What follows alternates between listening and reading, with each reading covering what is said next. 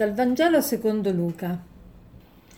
In quel tempo Gesù scese a Cafarnao, città della Galilea, e in giorno di sabato insegnava alla gente. Erano stupiti del suo insegnamento, perché la sua parola aveva autorità. Nella sinagoga c'era un uomo che era posseduto da un demonio impuro. Cominciò a gridare forte: Basta! Che vuoi da noi, Gesù Nazareno? Sei venuto a rovinarci? Io so chi tu sei, il santo di Dio. Gesù gli ordinò severamente, taci, esci da lui. E il demonio lo gettò a terra in mezzo alla gente e uscì da lui senza fargli alcun male. Tutti furono presi da timore e si dicevano l'un l'altro, che parola è mai questa, che comanda con autorità e potenza agli spiriti impuri ed essi se ne vanno e la sua fama si diffondeva in ogni luogo della regione circostante.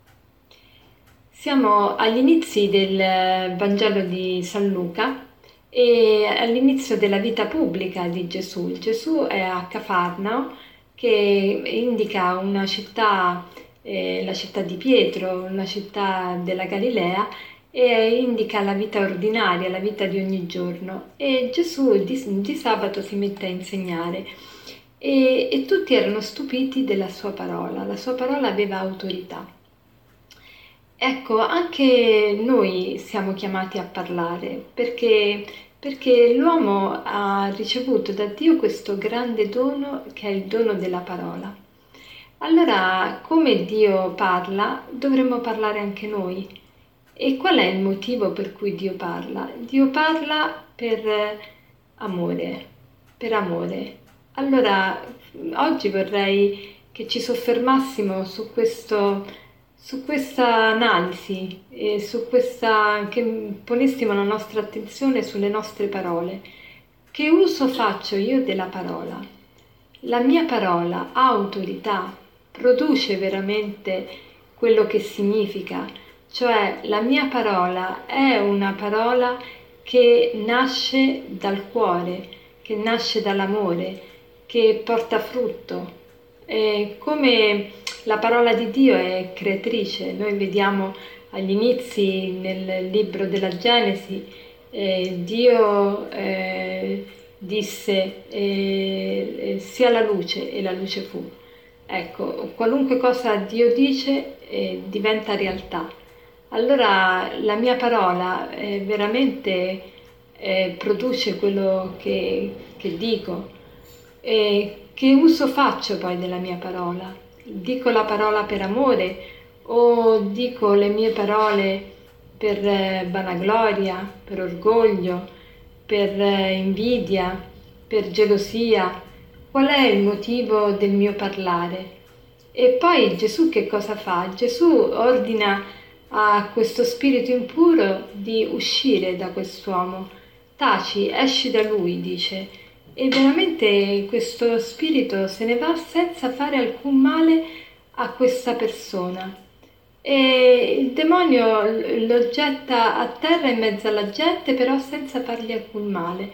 È così, la parola di Dio ci sembra che ci sconvolga, infatti qui il, il, lo spirito impuro dice basta, che vuoi da noi Gesù Nazareno? Sei venuto a rovinarci, quante volte noi diciamo, Signore, non ti voglio ascoltare, basta, mi stai complicando la vita, perché seguire il Signore sembra una rovina, perché veramente tante volte per seguire Gesù eh, ci complichiamo un po' la vita, la vita diventa più seria, più, ehm, più, rischiosa, ci domanda più cose. Quindi noi abbiamo la tentazione di fare come questo uh, uomo, basta Signore, che vuoi da me? Però se ascoltiamo il Signore poi eh, veramente questa parola ci libera senza farci alcun male. La parola di Gesù veramente eh, ci produce tanto, tanto, tanto bene. Allora oggi eh, soffermiamoci soprattutto su riconoscere il valore delle nostre parole se parliamo per amore o per un altro motivo. E, ehm, e qual è l'altro motivo per cui noi possiamo parlare?